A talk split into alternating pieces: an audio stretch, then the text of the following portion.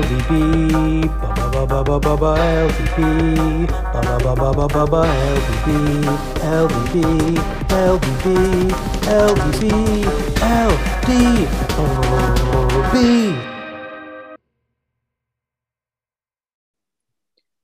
Good evening, LDB. We are back after a three week hiatus to your lovely podcast. I am your host, Chris Schutzer.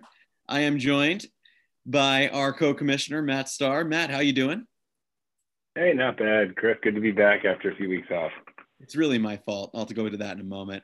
And uh, and also we are joined by Michael Becker. Michael, how you doing? Doing great. Very excited to talk baseball.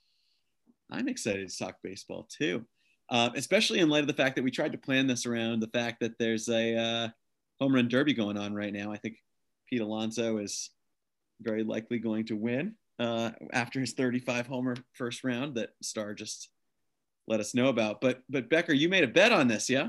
I made two bets actually. I only referred to one in our pre-chat, but uh, I threw some money on Juan Soto at nine to one. I threw some money on Matt Olson uh, at a little less odds, and as of this moment, Matt Olson is out. I don't know how many of us will have watched the home run derby by the time this comes out, probably tomorrow. But that was an epic matchup against Trey Mancini. But I am I am rooting hard for Juan Soto, not just because I'm a Nationals fanboy, but I really do think as kind of a degenerate gambler, if he gets past Shohei, then all the money is going to be on Shohei. Uh, he is primed to go to the championship in this home run derby, and I'm excited to see it. But right now, we I'm watching Sal Perez uh, just juice balls out to right field. Um, you know but we'll so we'll see you might if i don't speak for five minutes it's because i'm just like jazzing out over juan soto we'll make sure to alert the listeners to the fact that soto is hitting so that your distraction is uh it makes yeah sense they can experience this just as we are yeah how exciting is that you mind telling our listeners like how much do you throw down when you make a bet like this? Not oh gosh, not much. Like 40 bucks, 50 bucks. Like the, these are this is not this is not big time money. This is just kind of little little chump change. I'm not in the big stakes, but in Virginia, I can I can use DraftKings, which is nice. This is not an advertisement for DraftKings, but uh, one of the small perks of living this podcast now. Yeah, one of the yeah, I, I am open to sponsorship offers. Like if if anyone is listening, I know we're on Spotify and other streaming services. Um, five stars, by the way, if you enjoy the content. But um, yeah, I, I would take a DraftKings sponsorship. How much money do you think Manscaped throws down at all these fantasy oh podcasts? God, because they they do literally all of them. And Ungodly just, amount. How many guys have they convinced to buy their weed whacker? too many, way too many. I mean, that that's what a- advertising works. I guess it works. Hmm. It's unbelievable. Yeah. Well, uh, all right, I'm rooting for for Soto for you. I think that'll Thank be you. fun. Thanks. It will be fun. Although I will say, I think the the feel good story's got to be Mancini, right? Gosh, yeah. He had such a great first round, and he's got a compact swing. I don't know. This is all going to be moot because by the time people actually listen to this, they will have realized that Shohei Ohtani hit 56 home runs in the first round, and then like 70 in the second, and 85 in the final round. But um, until we actually see him perform, uh, this is all we got. Yeah. Well, for our listeners, I think this is going to feel very different than our average podcast, partially because we have not done this in three weeks, uh, which again, I wanted to take a moment and apologize to all of you. That's my fault. I uh, went to Hawaii with the family. It was long planned, but just absolutely How couldn't. dare you? I know, I know, but I couldn't bring it to, to find a way to make this happen. And then, you know, it just sort of made sense to uh, take stock over the, the, the All Star weekend and do a podcast now. But that left us with a very weird setup for today. Not only did we not have a guest, um, but on top of that, like our playoff uh, scenarios are pretty well decided in LDB. Also, we're missing an important member of the pod. Yeah, our, our resident seller, Sean Sean Crean, is not here. Um, so there's a lot of things that are a little bit wacky about this, but uh, I think actually what might make the most sense as a segue to start talking about LDB is to say, Star, are you worried about uh, the the droids that we've all been looking for? Um, because I believe that the droids we've been looking for are now ahead of you. and uh, they're kind of chuckling on screen that they're ahead of you. No chuckling. There's no chuckling going on. Star, if you had to set a market, I mean, would, would I'm going to set you guys up for another little sports bet. Uh, how confident are you that you're going to come back and beat Becker after the season's over? Uh, not super confident, honestly. I feel like this it, it's you know we're we're pretty clearly in a toss-up situation here at this point. You know, mean, Becker's now got a game lead on me. I don't.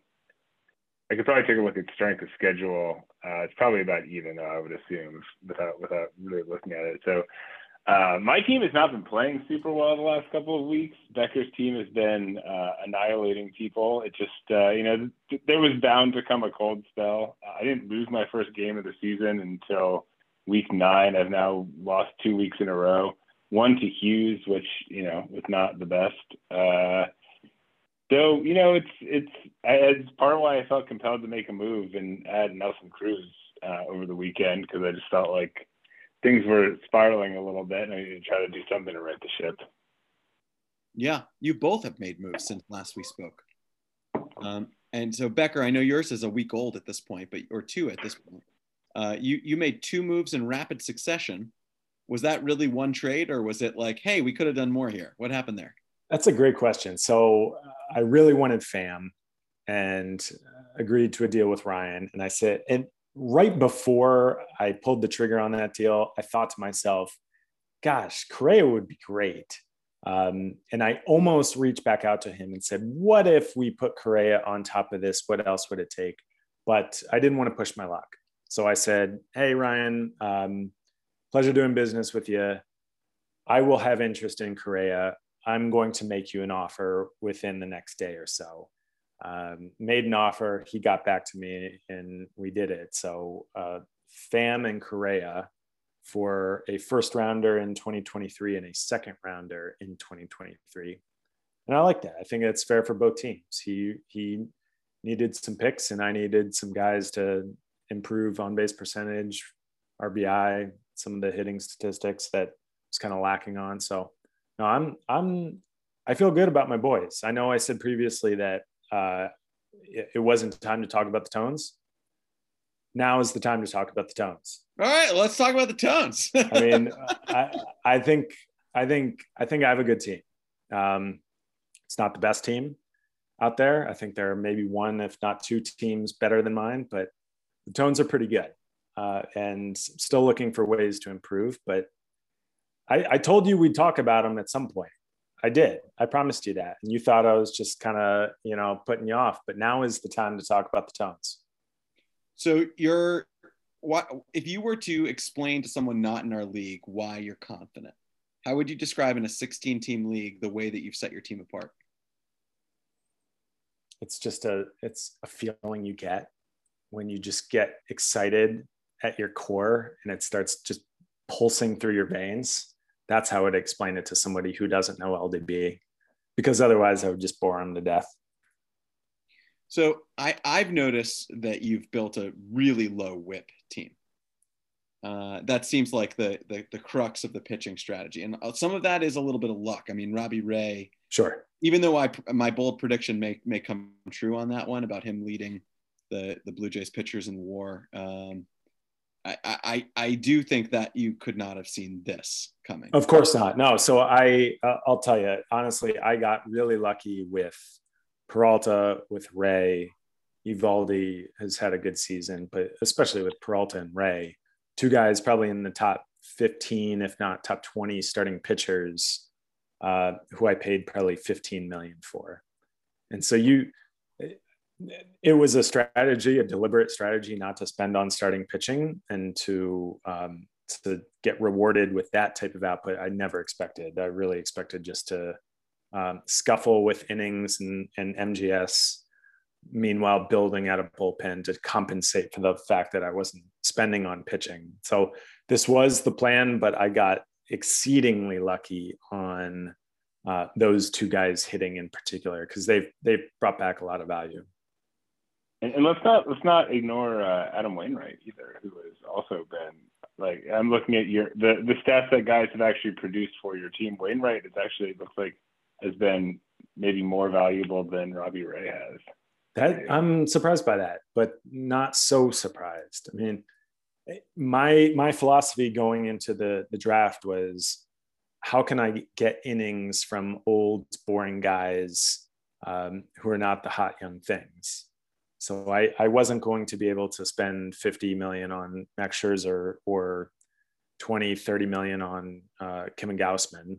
I just knew like, all right, who's going to get innings and maybe have a 4.5 ERA and a 1.3 whip um, to where I can make innings, but then rely on my other ratios. But I'm getting kind of other value from those starters. So very pleased by that. Uh, it's a long season. I think Brophy's got a better team. I think Dubner's got a better team. Star and I are neck neck and neck.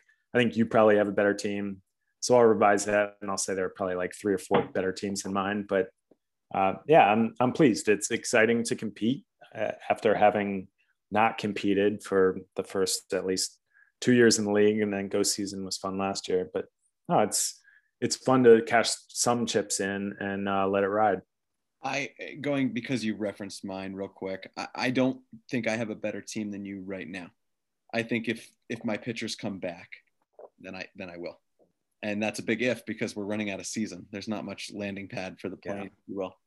Um, but if I get Flaherty back, if I get Means back, and they actually look like they did, then you know, then this is a different team. So and then and I'll, I'll, the last thing I'll say is like that's in part why I bought guys like Robbie Ray or, or uh, Adam Wainwright is because I knew that if I paid eight million for Robbie Ray and he blew out his elbow by week twelve, um, I could find another Robbie Ray or at least somebody relatively similar on the wire. Yeah, um, I really didn't want to invest a lot in one particular guy. So I, I'm going to use you as a springboard to something I wanted to talk about here as well, which is that the direction of the league from the ghost season. And I was sort of wondering if it was going to stay this way. I remember like how out of place it seemed that uh, Rhys Hoskins was available like three days before he was called up to the Phillies, the year that he got called up. I feel those days are over in LDB. It's a shift that has happened. And this is my way of giving you some credit on working the wire incredibly well. Um, and, and Becker, I think there are a number of teams that have done this this year, but here are the list of guys that you currently have on MS contracts from this year. Collin McHugh, who, if you're not paying attention, by the way, this year has a 1.67 ERA and a 0.9 whip. Um, Andrew Kittredge, another great reliever, 1.47 ERA, 0.86 whip.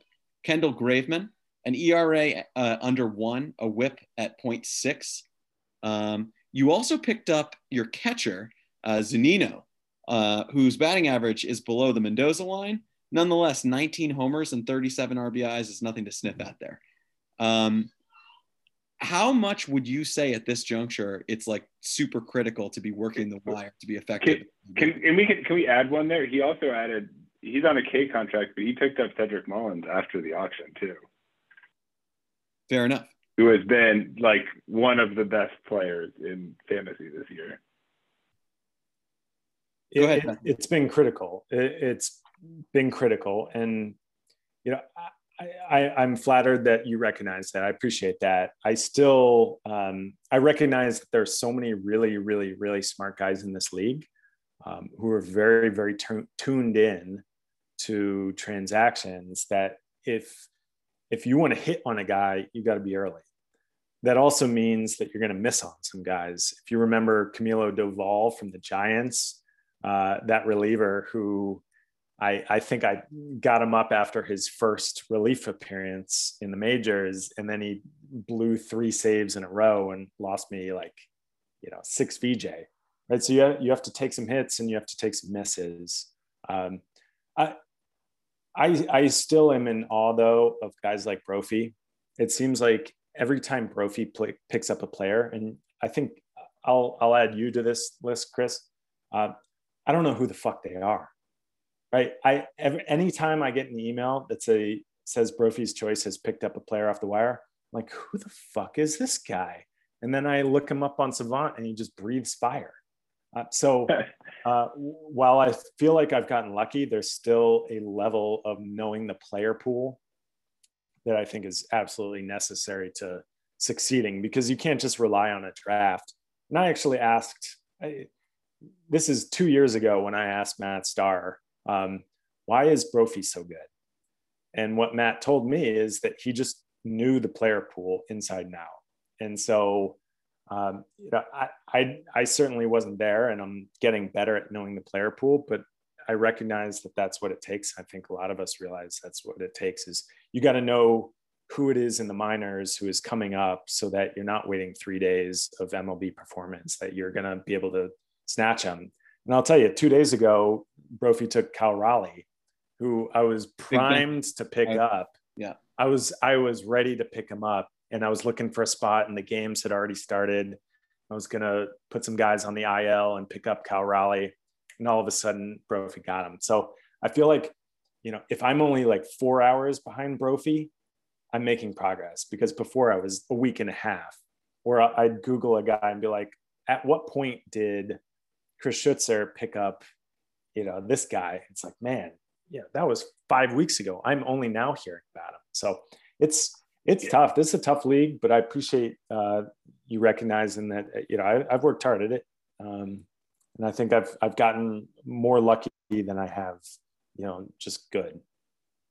So I want to give. I, I will say with yeah. I, I want to say with Brophy real quick. Just he has very clearly made the waiver wire like just a part of his strategy at this point. Like he leaves intentionally leaves himself more money than anyone else so that he can just like pick up anyone and, and anyone anyone and everyone that he wants without really having to worry about money. And that has really paid huge dividends for him over the last couple years. I think his team kind of got stronger over the course of this year and i think you kind of see that with him pretty consistently. Um, that trajectory because of how he's able to work the waiver wire like you know and this year's another example of that Ohtani helps, but I I agree. Mm-hmm. I agree. You look at his bullpen from day one, and you look at it now, and it's just night and day. And he knew that would happen, and I think for for good reason. What's interesting to me about the the year Brophy's had, I, I do think that Raleigh may well flip this a little bit, but his success this year, I think, has been more in picking up pitchers than picking up hitters.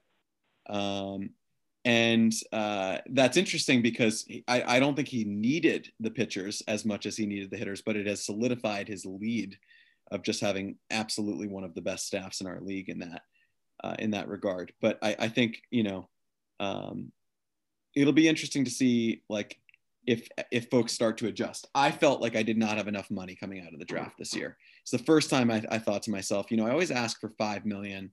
Maybe I need to start asking for like nine um, because you don't want to be in that position where at the beginning of the season you're like, I don't want to pick this guy up because it cost the full 500k, you know. Whereas now we're in the point of the season where I don't think anyone's really even looking at the financial sheet anymore. They're just like getting their guy when they see him. Well, I had to make some real small moves just to just to get a few million here or there. I traded Eric Fedde. I traded a bunch of other guys uh, for just bits and pieces.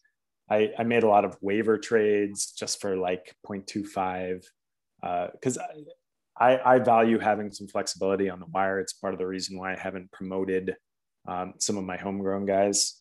I think there are replacements available at you know 0.25 contract right now. Um, yeah, having having some money at the end is I think really valuable. And like Star, you're you're pretty stretched for cash. Do you feel inhibited at all by your financial situation? Oh yeah, it, I, I I'm not super pleased with myself for getting myself into this situation. Um, you know, I just partly picking up guys, partly I traded cash in I don't know one or two of those trades I did. I know I traded give Ray some cash for Liam Hendriks, and you know, just added up. kind of got got away from me a little bit, and all of a sudden I was in, I was at a point where I could pick up like one more player.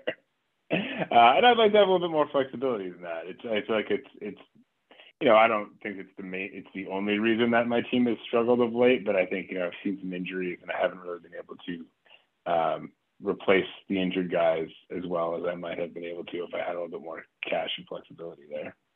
You have made some of the savvier pickups though. And I will cite uh, Schoop. You've had him for his hot streak here. That's been pretty phenomenal. Um, I also noted it's over. It's over now, but it you know I, there was a month. There was a month of like 1200 OPS in there, which you know that can't complain about that. Well, and I also like I was like probably 10 days ago, I was like, it's time for me to pick up Duran. I was like, I, I think I think he's gonna get the promote in like another three weeks, and I just don't want to be late. So I went to the wire and I looked, and Star had picked him up two months earlier, and I was like, what? so kudos to you on Re- re- I really thought that was going to happen a little bit earlier. that, Yeah, I wanna hear fact about the Duran what- what- What's the date? July. What's it? July 12th today, and he's still not up. Not. I can't say I expected that. Honestly, the only reason it worked out is because like I haven't had enough money to have a full rot to like force my hand to like drop somebody good. If I might, if I if that had happened, I probably I may have dropped him like a month after I picked him up. Uh, but my financial situation is not as such that like I was I ever had a roster crunch because I you know I've always had guys on the IL. Uh, so he's he stayed around and now now I have to keep it. So Duran Duran is going to be an impact bat. He is going to be, I think, a, a huge factor for you down the stretch. And he was someone I had my I had my eye on for a long time, and I was just waiting to press the button. Um, and I I don't think I'm alone. I think there are some other owners in the league who felt that way. I'm I, reading between the lines. I think Sean was like that too on Duran. Um, so when Star picked him up, my first reaction was like, "Fuck." I oh, and I, I think that happens a lot with a lot of different guys, and it's fun to watch uh, whether that like bears out, whether your first instinct is correct. It's like, man, I missed an opportunity, or whether Jarren Duran goes up, does a Jarred Kelenic, and then gets sent down in two weeks. Uh, but So I hope he, I hope he does well. I think we got to remember this for next year, though, right? Because the podcast, like we've done a decent job up until this three week break that we just took, but of keeping it, be, you know, as a consistent thing. We ran our uh, who's done a good job with the wire in like week three or four of the season. It was way too early. I think if we go back and listen to the names that we listed, it, it'll be a joke. And the and the reason is not because the players weren't good or were good, but because like in reality, baseball, these guys get hot, they get cold. It's who's consistent. It's why Brophy's good. I will use this as my one moment to take the victory lap on Adolis Garcia, who went ice cold for a stretch there, but the numbers on the season are still legit. So um, like that, that has been that's been one of the guys that I've been pleased with. Star, at this point, am I allowed to firmly believe in in Patrick Sandoval? Uh, I mean, he looked good. He was a guy I, I liked in 2019. Uh, it was kind of like touted as a potential breakout and didn't really do it uh, in 2019. Wait, who just won? Wait, who's who? Who's winning the, between Ohtani and Soto? I don't actually know what the final. I think I'm on the delay, and there's six seconds left. I think they just- he's down I think they just tied each other. Sorry, sorry to get distracted, but I think they just tied at 22. Oh no, that's after time. Oh wait, maybe. no, it was the it was the one before that. Oh yeah. boy! All right, you guys are just. This is terrible right. podcasting.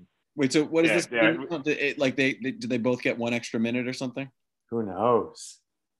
Yeah, I don't know what happens when they tie. I, I guess we'll find out here in a second. Um, All right.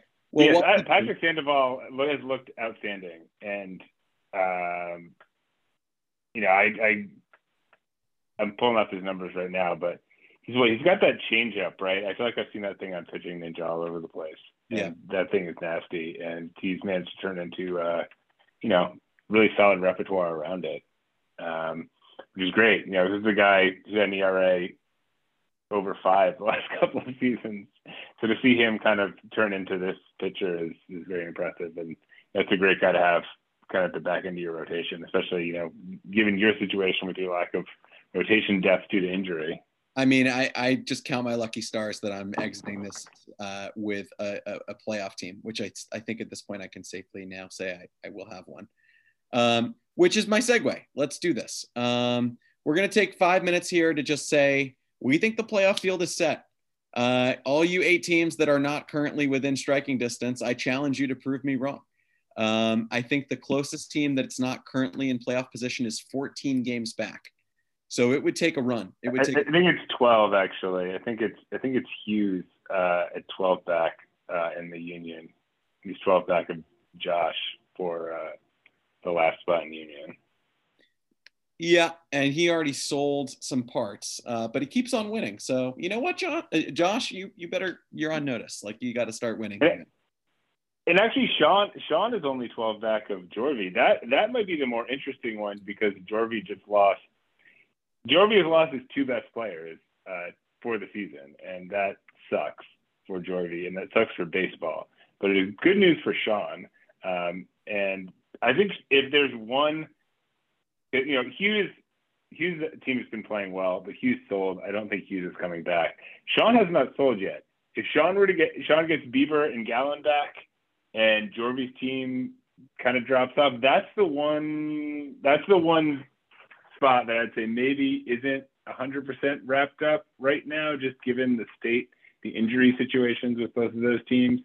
But I don't really know what. I don't really have a good sense of when like Bieber and Gallen are coming back is it going to be you know is it going to be enough to get it done you know over the next six weeks well maybe we can sort of fuse these two things that we wanted to cover today and say why don't we take a moment to look at our sellers and who are the who are the biggest players that we expect to move at our deadline which i believe for you folks listening is july 22nd i got a notification on my phone that that was the case if it's not the case star will tell us before the cast is over i'm sure um, He's I don't think it's July 22nd. I think that's that's wrong. Hold on. It, it's it's Sunday. Uh, it's the 25th.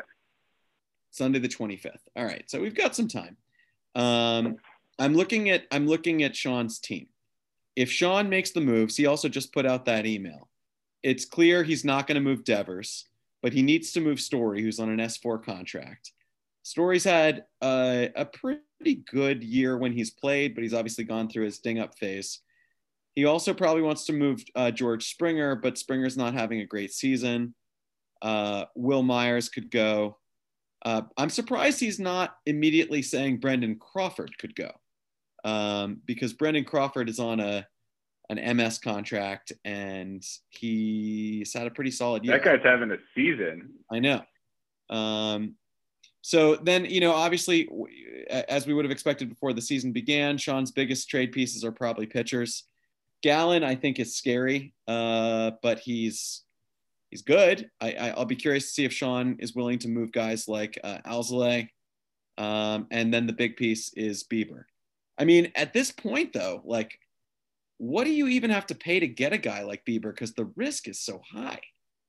Like Bieber was not before he got injured. He wasn't even looking like himself. I mean, he was fine. He just, I, I, I mean, I, I think maybe we talked about this on the cast. Like, I'm not really worried about Bieber as a, in terms of the quality of pitching. I'm just more worried about the injury because, you know, trading for any injured, presently injured pitcher would scare the shit out of me as a contender, which is, you know, why I've not done that yet. and I think it's, it's a, it's a tough sell.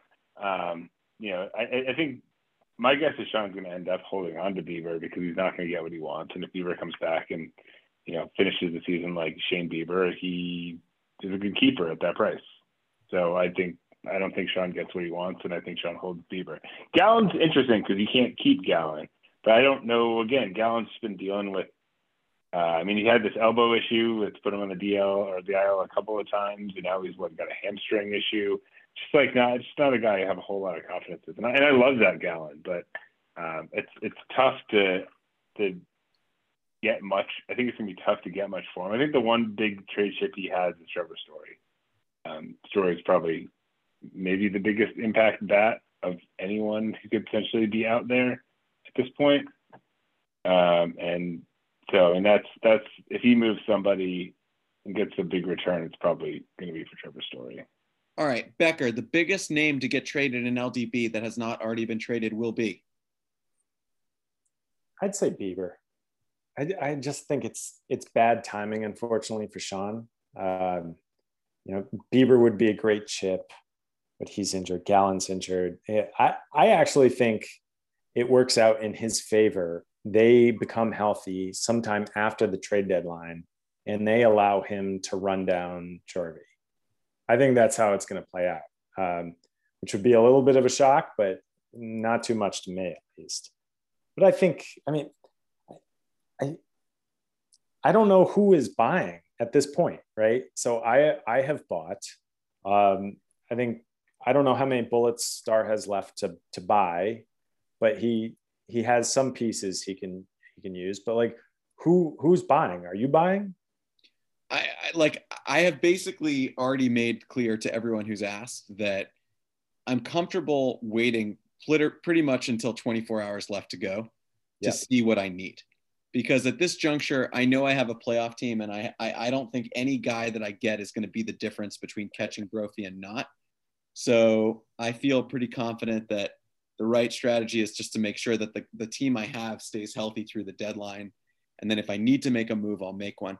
I, you know, if if Jack Flaherty has not even had a rehab start uh, on June, sorry, on July 25th, I'll be nervous. And it seems like we're heading in that direction. Um, but I'm supposed to get Means back in the meanwhile, and that will make me feel a little bit better.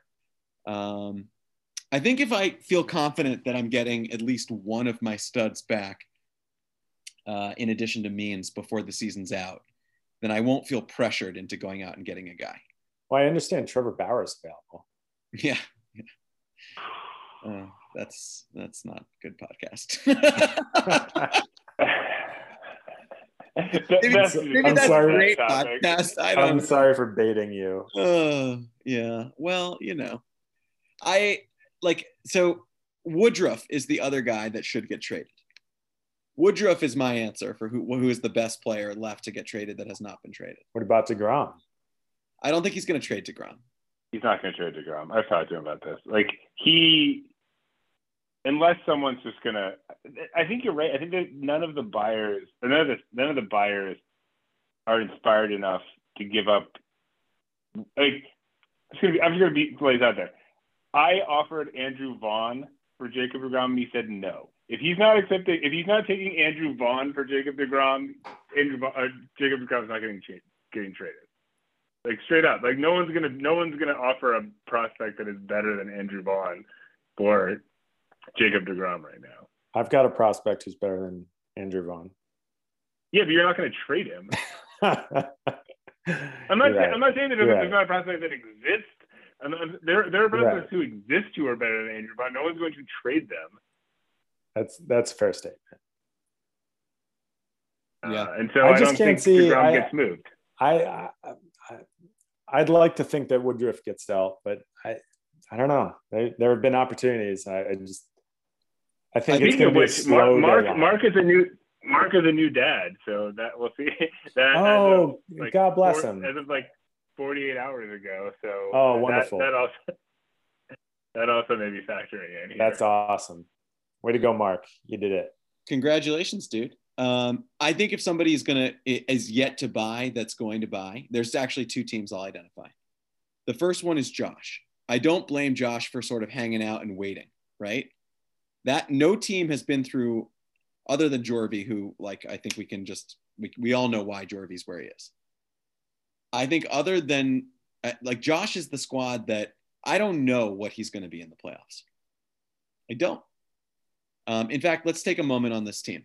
Is that okay with you guys? If we oh, all yeah. pull up, yeah, let's do it. Um, I I think so. Scherzer is obviously a very legit player. Let's look at his pitching to start because I think that like going into the season, that's where we expected this team to dominate. So Buehler's great. Folty's not good. Uh, Stripling has been a disappointment. Marcus Stroman, I think I believe in him. Alex Wood, I think I believe in him. Like are you? Least- no, no, no, no, no, no. Have you seen what Alex Wood has done in the last like month? He has like a six ERA or something. It's over. I mean, Alex Wood came back. He came back to earth and happened. It's done. The Alex Wood renaissance is over. As is the Danny Duffy. I know he's lost some ticks on the fastball. So like, but as we take a step back and look at this pitching staff, true or false, you would not want to play this team in the playoffs. I would not. I'm not excited to play Josh. I don't think that's a layup it's not a lay, he's not a, it's not a layup, but it's not something that scares me. I mean, he's in better shape than he was, but when I played him, you know, I I won because his pitching. I mean, again, this won't hurt him as much in the playoffs, but his pitching depth destroyed him in in our matchup. He like ha- was forced to play a bunch of really bad pitchers. Uh, in the playoffs, it's a little better because he could probably, you know, Buehler, Stroman, Scherzer. If one of those guys gets two starts, that might be all he needs. Um, so that that helps. So Josh, But it- um, it's not a team that scares me. Jo- I just played Josh. Uh, I beat him nine three, though he I think offensively he had a real down week. It's not something you would expect him to do again.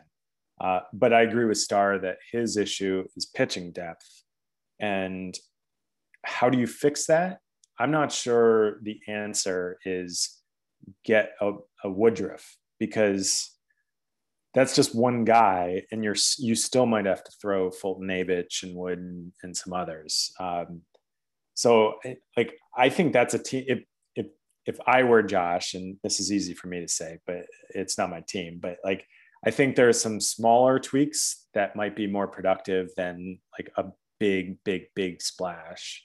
No, I think Uh, Josh is the team that needs hitting. That's the point I was trying to make in my whole intro of like I think the pitching's pretty legit. I think his pitching's good. Um, I think I, I also think the pitching is a little more of a crapshoot than hitting.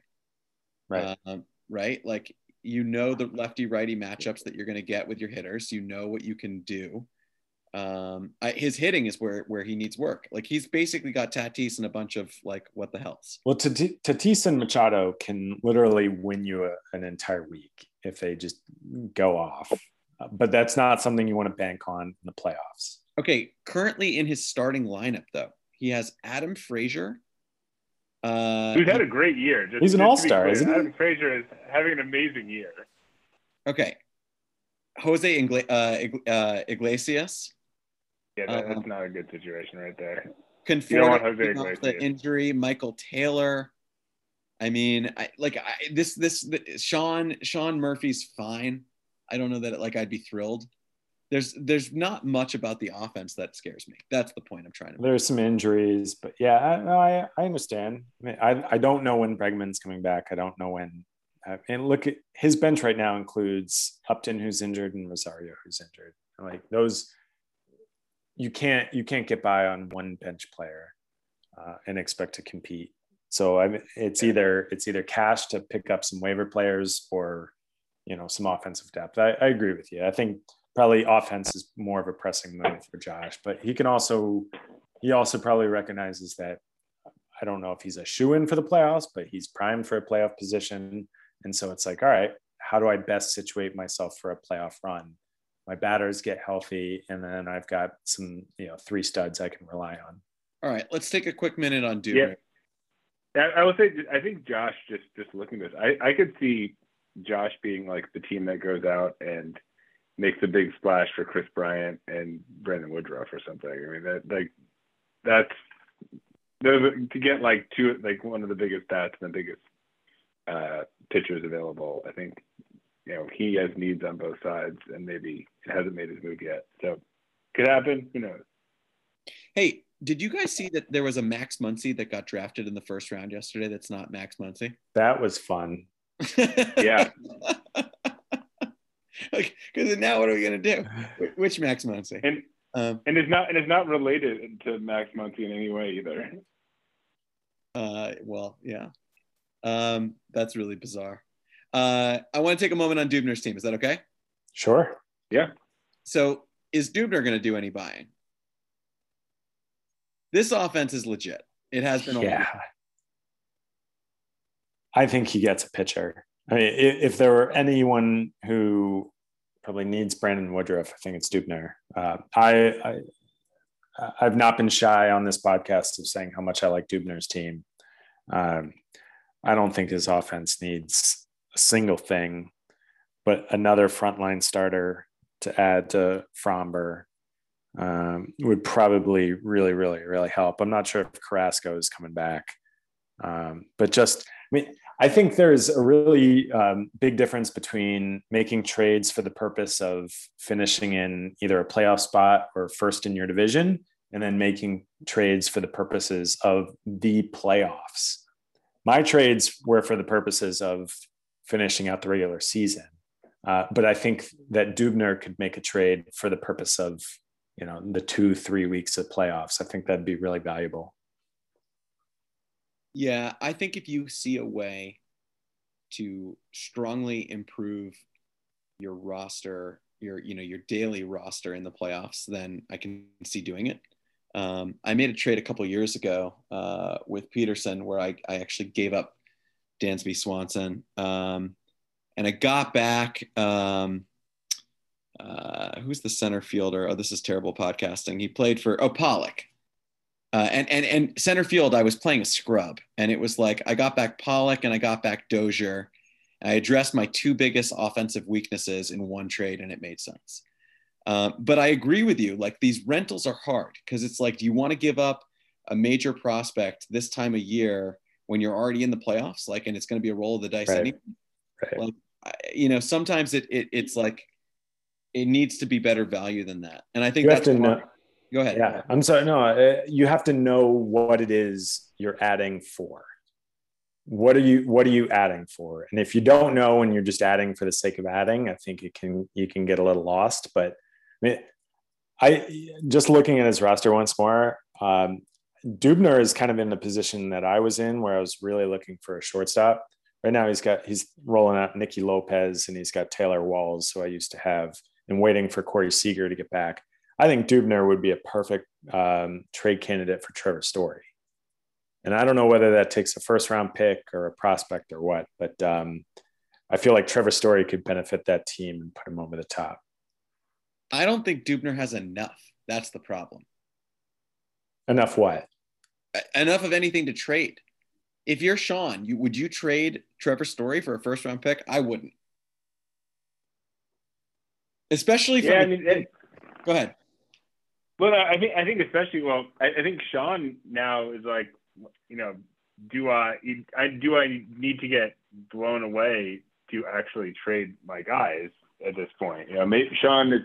I think if if Trevor Story was on, you know, another team, I think a first round pick is probably a fine move. I don't know if if a first round pick gets Sean to trade Trevor Story given the situation that we are in at the moment.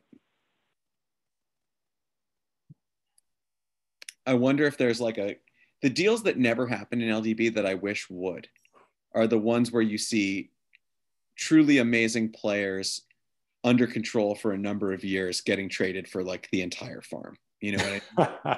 like no, because I'll, I'll, I, I'm not trying to matchmake here, but I think the trade that kind of makes sense is if Sean traded Devers and uh, Story and maybe Gallon and got back Vlad as an example. Like that's the type of trade that I could see making sense because if you get back the the, the true stud that's going to make you that much better, the the difference maker for seasons to come. It's not like he's not giving something up endeavors, like you know, but but There's still, no, there's there's no way Dubner makes that trade for for yeah, those, those are straight if I had challenge Vlad- deals. Yeah, if I had Vlad, I would not make that trade. That's not. I, I would need like Sean. I don't even know if like. I mean, this is mean. Never mind. There's a like. Is I don't know if there's a deal out there that like could get Dubner to trade Vlad. Um, you know, I, I don't. I just. and What, what Woodruff and Degrom and Kris Bryant and like I mean I don't know that's probably not enough. yeah. Uh, well, I, I think Dubner will make moves. Uh, he'll find a way. He'll make moves. So Throw Kyle Tucker. Throw Kyle Tucker into that deal. There you go. Kyle Tucker, Ooh. Jacob Jacob Degrom, uh, Brandon Woodruff, Kris Bryant for Vlad. Maybe that's the deal. Or Wander. Maybe we're talking Wander at that point. Yeah, yeah. I mean, yeah, similar. You know, one, You've got my attention. Let's, let's, let's, let's make up trades for trade Vlad. now we're like sixth graders uh, talking about uh, baseball trades. I told everyone it was going to be a different podcast. Uh, they were warned. If they're still listening at this point, that's on them. um, so, any other like major sellers that we want to cover, uh, Star Becker, like any teams that you want to identify that you think have pieces that you think are going to go? I mean, I think I think Ryan sold me most of what he was going to sell. He might have some more pieces there. Um, We didn't cover Peterson. Should we cover Peterson? I'm yeah, and trying to. Peterson.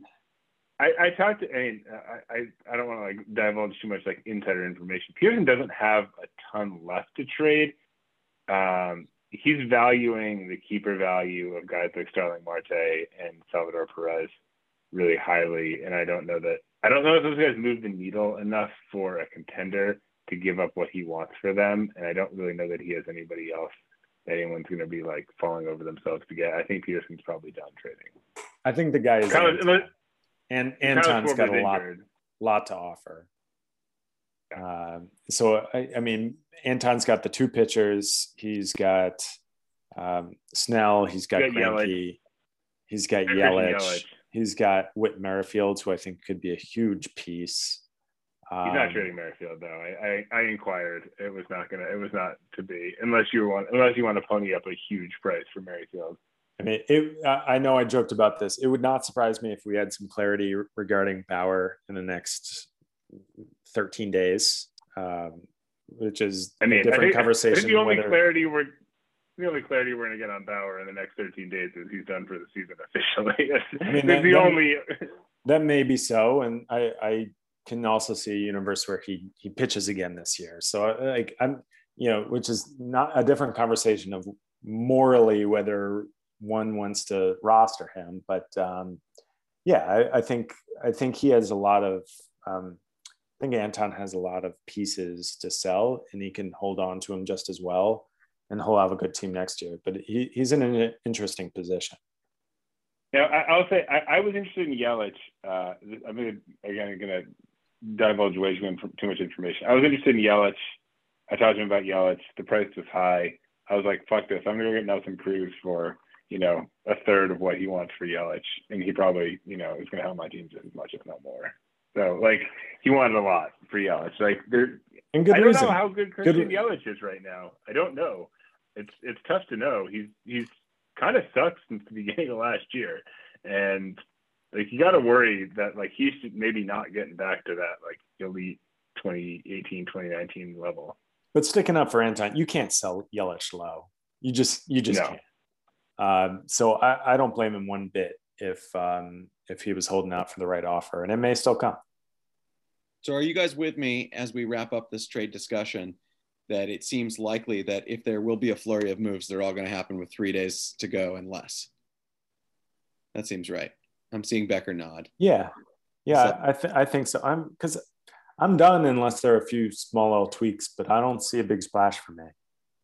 Yeah, I'm, I feel the same way. Like if someone if there's an injury in the next two weeks, that's that's the kind of thing that could drive me to make a, a bigger move than I was planning on otherwise. I I think think I'm probably done. I, I struggled, you know, I struggled trying to find like the right move for my team. Um, I had to get like someone who was going to be, you know, Cruz level bat, you know, or didn't really make sense for me to make a move. Or Degrom, like it was like those were the moves that made sense for me. I I have also- depth. I don't have like stars. yeah, I have I have some I have more depth that I could trade. I just don't know that I want to. Why Uh, would you trade though? Me? Yeah, I, I, I think it, as there's again as you look at my team, there's things that I could easily improve. Like, um, so not to divulge too much into Sure. the secret sauce here, but I can I can do better at first base than C.J. Cron and Josh Bell. I mean, I'm making it work there, but I could. I could do better. at Bell's center. been better. He's been Bell's better. been He's much been better, better. lately. He's been better lately. Um, you know, the Tommy Edman experiment is useful in weeks where I need the stolen bases, uh, but mostly, you know, Tommy Edman and Jed Lowrie at second is not awe-inspiring. The reason my offense is as good as it is is because I have such a good outfield, Right. um, and it holds up the rest of the lineup. Um, so, like, I don't need to do anything. And and you know, to, going back to what you were saying before about the MS contracts, like here are the guys I've hit on in hitters. Eric Haase has 13 homers out of the catcher position. Um, I have. Uh, uh, I'm not going to talk about Toro Hernandez because I think he's been a fail. at Uh, least. Uh, uh, uh, uh, Adolis Garcia has been great. Jed Lowrie's been solid. Um, I've made it work. And plus, I also like waiting in the wings. Like I'm reading the news on uh, Eloy Jimenez like every six minutes right now. I, I was I was just going to ask you. He, Yeah. he played a rehab. He played his first rehab game Good. yesterday. So Uh, Like, this is where having would you consider bringing him up? if he comes up with like three weeks to go in the regular season, that would be a dream. because then I would be able to like see if he's actually playing well before the playoffs begin. And the White think- Sox win 100 games, and Tony La Russa wins Manager of the Year. I think the odds that that Eloy plays for the Dippas this year are about 10%. That's what I'll say. It's not zero. Um, but like if he comes back and he actually is playing well, I can't keep him down because I know what I have. But if he's still hurt and he's just rushing back, then no, I'm not going to start the clock for no reason. Yeah. Andrew Vaughn is really tempting me, man. Like I, I don't know if anyone's paying attention to what you've done over the last couple of weeks. We've got like an 1100 OPS in July. it's like ah, fuck. I, I pretty much decided not to bring him up. Well, this is, I mean, I've I've also thought about promoting guys in like the last week. Uh, I I just think back to the the real life MLB parallel, and I, I forget who it was. I, I maybe the guy I'm thinking of is is um, uh, Francis, uh, Francisco Rodriguez from the Angels, who basically made his debut in the last week of the season for the Angels and then won them a World Series. I wonder if someone like Jazz could be that, where I just promote him for stolen bases. Uh, so I think there there there's value to that starting the clock if it's if it's an impact guy. So before we wrap up, I do think we owe it to the league to talk about one more team, and that is our league leader right now in Brophy. Um, does Brophy make any moves? I, how, how nervous should he be about Kershaw? I think Kershaw comes back and within three weeks. I don't know if he should be nervous, but there's have was it forearm strain? Kershaw? Forearm strain's no good, but um, I mean Kershaw comes back from injuries after a few weeks, and he's the same Kershaw.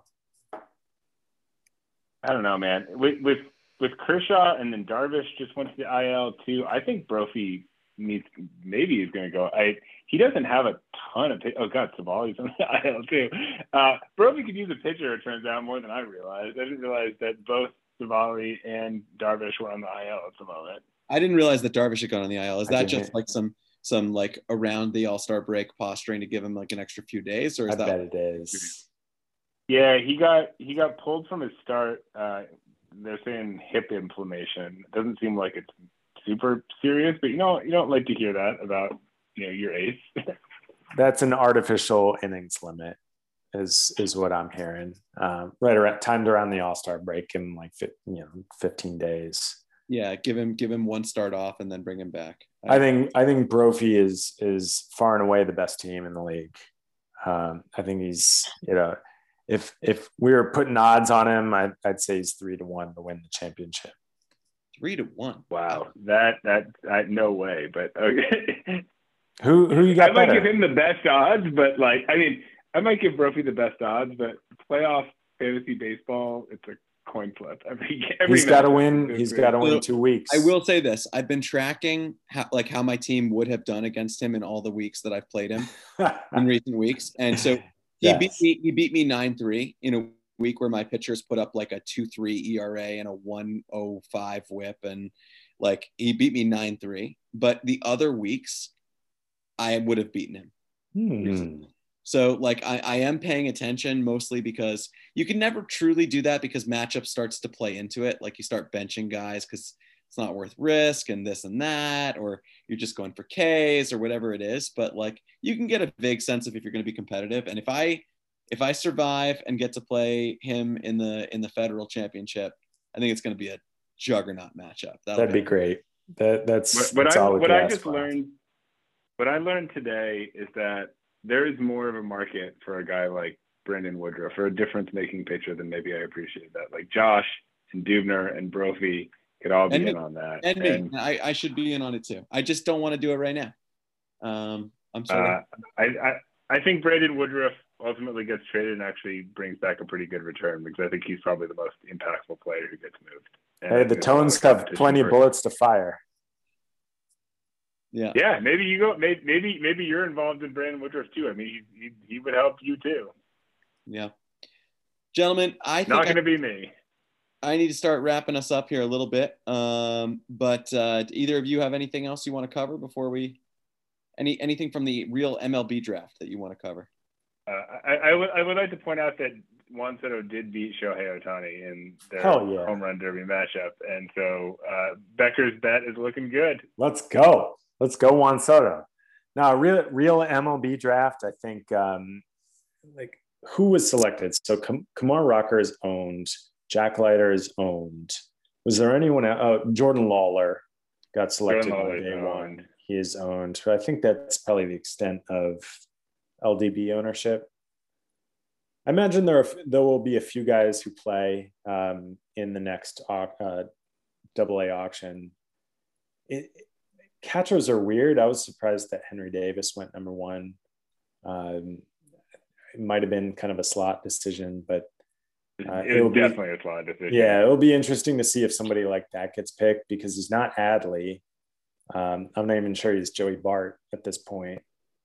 But uh, I, I mean, I think we did a, a pretty. I always look back and see if we did a good job anticipating guys who were selected. And I think Lawler was a good selection. Marcelo Mayer would have been picked had this been a three round double A draft in 2021. sure. Um, I, I know, I, I think he, I think he and Brady, I think Brady House also might have gone.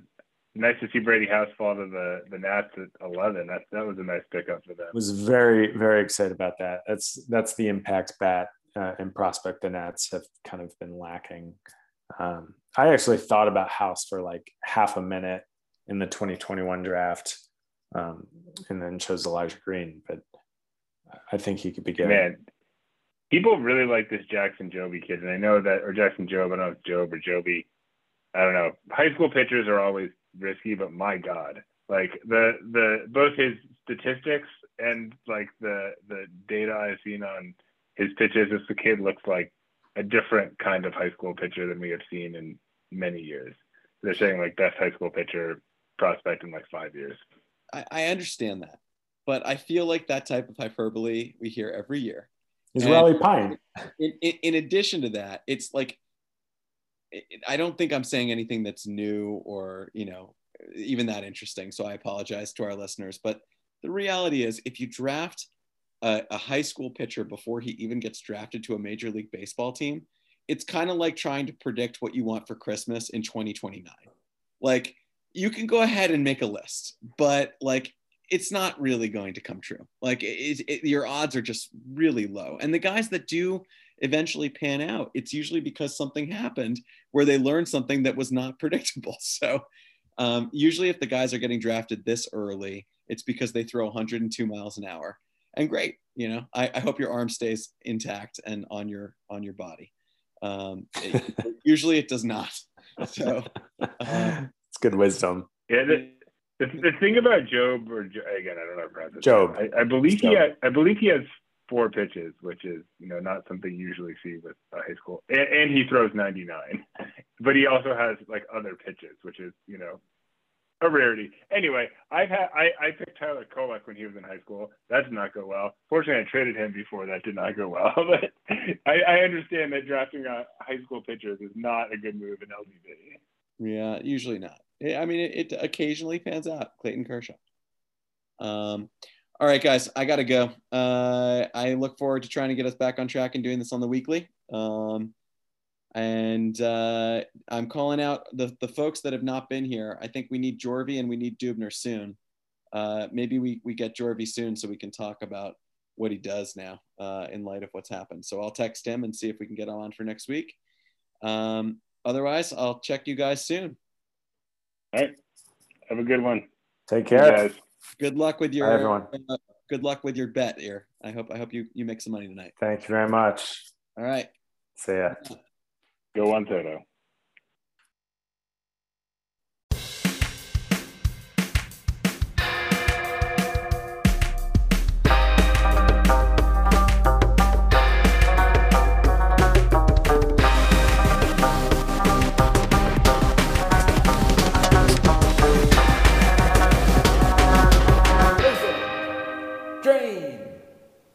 Bye.